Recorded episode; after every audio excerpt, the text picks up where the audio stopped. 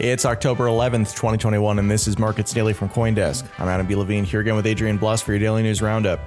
On today's show, we're talking Bitcoin, internet privacy, the latest headlines, and more. This episode is sponsored by Kava, Nexo.io, and Market Intel by Chainalysis. And just a reminder that Coindesk is a news source and does not provide investment advice.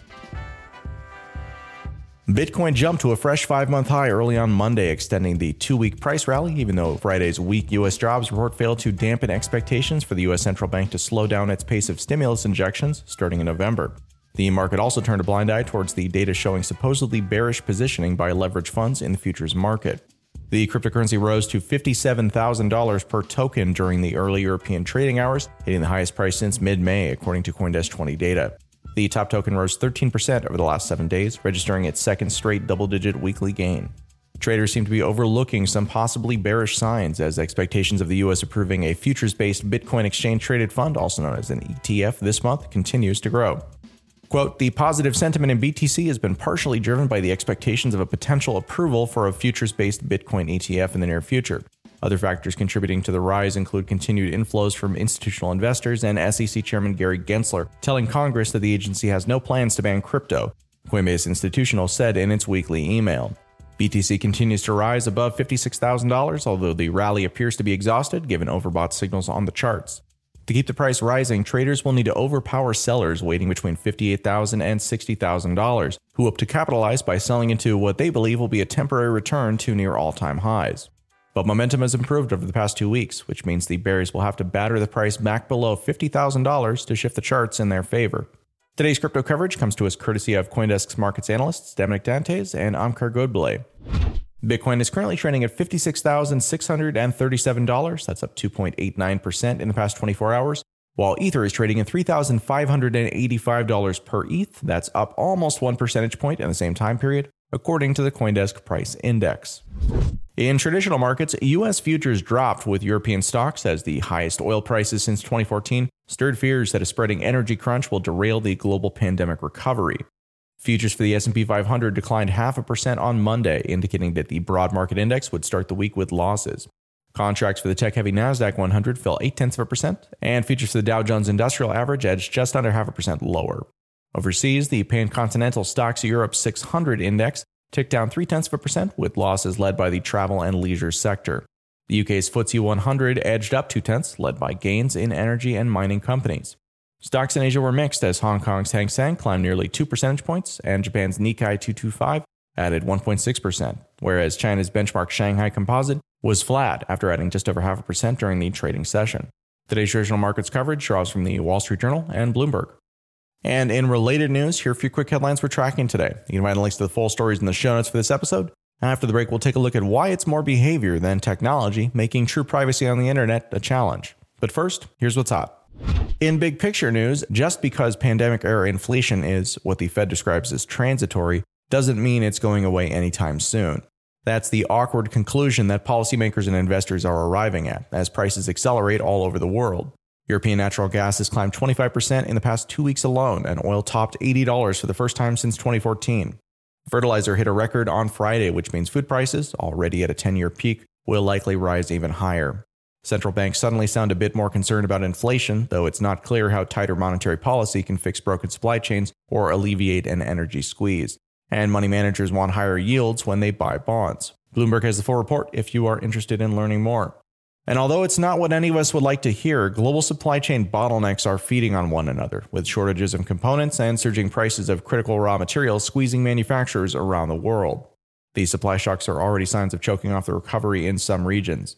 Meanwhile, global labor shortages, often the result of people leaving the workforce, as governments around the world responded to the pandemic with varying degrees of previously unheard of controls on the traditional economy, are throwing further obstacles into the way of producers.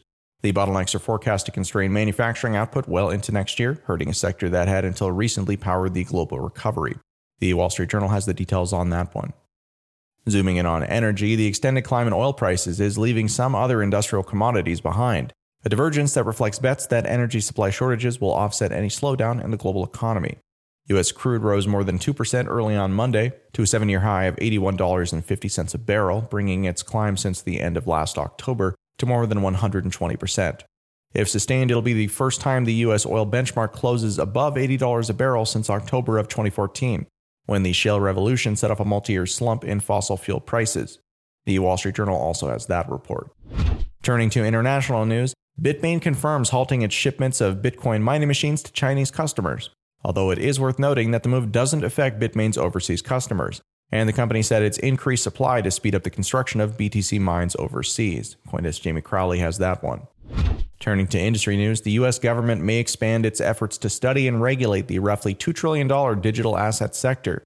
The Biden administration is reportedly considering an executive order for federal agencies, which would require them to study the crypto industry and provide recommendations on their oversight, Bloomberg reported on Friday, citing unnamed sources. According to the report, the order would include the Treasury Department, Commerce Department, National Science Foundation, and national security agencies. In addition to asking agencies to study different aspects of the industry, the order would, quote, clarify the responsibilities, end quote, different agencies have around crypto and blockchain. Coindesk's Nikhilesh De has the full story in these show notes. Elsewhere in Washington, the Securities and Exchange Commission approved Volt Equities Crypto Stocks ETF. According to a prospectus filed October 1st, the Volt Crypto Industry Revolution and Tech ETF will track the performance of so called Bitcoin Industry Revolution companies, publicly listed companies that either hold a majority of their net assets in Bitcoin like MicroStrategy, or that make the majority of their profits through mining or building mining equipment, like Marathon Digital Holdings. At least 80% of the fund's net assets will be invested in crypto stocks. The remaining 20% will be invested in more traditional stocks to offset the risk of the fund's focused portfolio. The ETF will not hold any cryptocurrencies directly, and the fund will be listed on the New York Stock Exchange, Coindesk Cheyenne Ligon reports. Meanwhile, JP Morgan says institutional investors are replacing gold with Bitcoin. Quote, Bitcoin's allure as an inflation hedge, unquote, is drawing institutional investors back to the crypto market, wrote a researcher from JP Morgan. Continuing the quote, there are tentative signs of the previous shift away from gold into Bitcoin seen during most of the fourth quarter of 2020 and the beginning of 2021 has started to reemerge in recent weeks, he said. With Bitcoin prices having surged above $50,000 recently, they've climbed at least 85% this year. Meanwhile, the price of Ether the native cryptocurrency of the Ethereum blockchain has risen 393% year to date. All of this while gold prices are hovering below $1,800 per ounce, falling 6.5% in 2021. Coindesk Seon Ashraf reports. And in credit card news, crypto exchange Bakkt said its virtual Visa debit card is now available for use on Google Pay online and in stores. Cryptocurrency balances will be converted to fiat or US dollar balances to enable transactions to occur, Bakkt said in a statement on Friday. Bakkt's Google Pay support follows in the footsteps of Coinbase, which rolled out Apple Pay and Google Pay support for its Coinbase cards earlier this year. Coindesk's Brandy Betz has more details. And finally, Bitcoin mining company Bitfury is preparing to go public in what would be Europe's biggest cryptocurrency valuation to date, according to The Telegraph. Bitfury is seeking advice from Deloitte over a potential public listing in the next 12 months and could have a price tag in the billions of pounds, according to the report on Monday. The Amsterdam based company is valued at around $1 billion, the Telegraph said, and its investors include Mike Novogratz's Galaxy Digital. Coindesk's Jamie Crawley has all the details. And in lighter news, here's our associate producer, Adrian Blust. The lines are getting blurred between NFTs and DeFi. Bored Ape Yacht Club, or BAYC, the Ethereum based NFT collection that exploded over the summer, has announced that it will issue a legally compliant token in the first quarter of 2022. The move is intended to, quote, thoughtfully craft dope utility and governance, benefit our club members, and bring the BAYC ecosystem to a much wider audience. End quote. As popular NFTs like Bored Apes surge in value, the cheapest ape is currently listed for sale at 38 ETH or $131,000. The teams leading these projects are constantly looking for new ways to incentivize holding and community participation. Here are some ways organizations are doing this. The Axie Way the runaway success of Axie Infinity's play to earn model has inspired a wave of own to earn NFT projects. Axie NFT owners must use a combination of Axis and SLP tokens in order to breed their Axies to yield the next generation of Axies, which can then be sold or rented out to other players. The model is clearly working as Axie is on track to hit an annualized revenue of $2.4 billion. And if you thought the Bored Apes were having a great run, CyberKongz Genesis will astonish you. Launched six months ago at 0.01 ETH or $40, the collection of 1,000 NFTs now boasts a floor price of 155 ETH or $535,000. That's up an eye popping 13,000x. Prices of Genesis Cyberkong surged after the launch of the project's Banana Token, as each NFT earns 10 bananas per day. At current prices, that's a daily yield of $750 or $270,000 annually. The Defiant has more details in the show notes. Thanks very much for that, Adrian. Stay tuned for after the break. We'll take a look at the troubling economics that might be holding up the privacy revolution. Back in a minute. Kava gives you the ability to earn more by connecting the world's largest cryptocurrencies, ecosystems, and financial applications on DeFi's most trusted, scalable, and secure earning platform. Kava is an institutional grade cross chain engine built to scale on the largest decentralized proof of stake network. With loan APYs as low as 0% and reward APYs as high as 200%, Kava is the safest place for you to grow your digital portfolio. Mint stablecoins, lend, borrow, earn, and swap safely across the world's biggest crypto assets with Kava. To learn more, visit kava.io slash marketsdaily. Looking to make the most of your crypto assets? Nexo.io's got you covered. Grow your wealth securely with Nexo's high yield interest accounts. Buy crypto on your terms directly within Nexo's platform and start earning daily compounding interest right away. Get the cash you need without selling your crypto from just 6.9% APR. Instantly swap between 100 crypto and traditional currency pairs. And don't worry, Nexo is insured against losses up to $375 million. Get the most of your crypto at nexo.io. That's N E X O.io. Market Intel by Chainalysis provides you with the ultimate crypto dataset to help reach your research and investment goals. As an asset manager seeking confident crypto investments, or a venture capitalist identifying and funding emerging players, you'll leverage 53 metrics across 10 categories, like whales, exchanges, liquidity, and supply, to maximize your insights. Get started now by heading to markets.chainalysis.com. That's markets.chainalysis.com. Today's featured story is an opinion piece from Coindesk columnist and EY Global blockchain leader Paul Brody.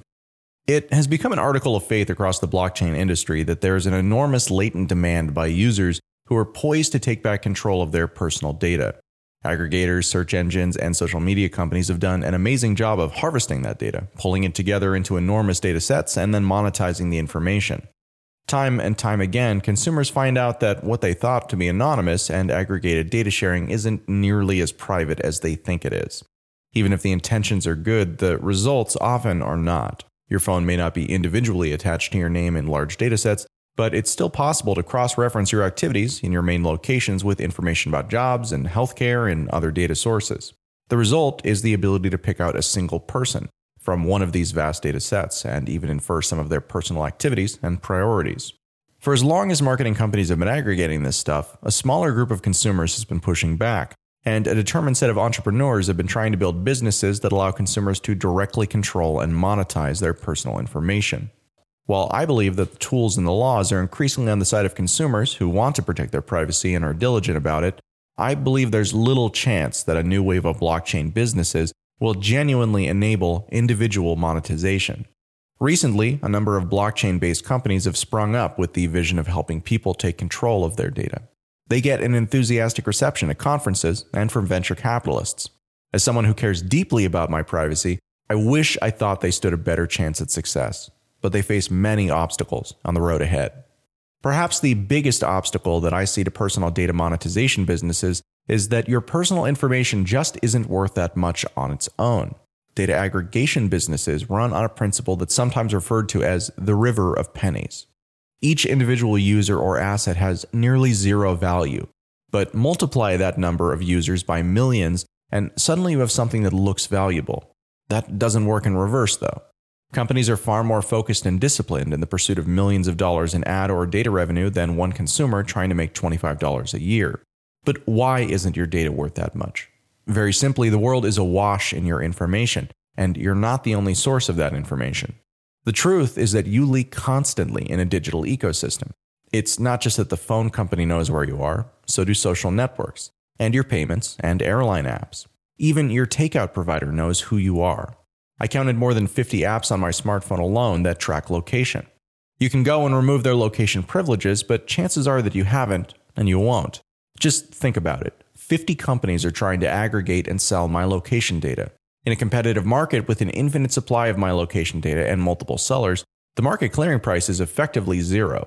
The people who really make money are those who can aggregate millions of users, not because their location information is valuable, but because the aggregation of that information is valuable. The focus that millions in profits bring to data aggregators causes them to deploy a wide range of tools, many of which fall into the category of dark patterns, stealthy tricks that make doing the right thing difficult. Last week, I stayed at a hotel that required me to authenticate for Wi Fi daily.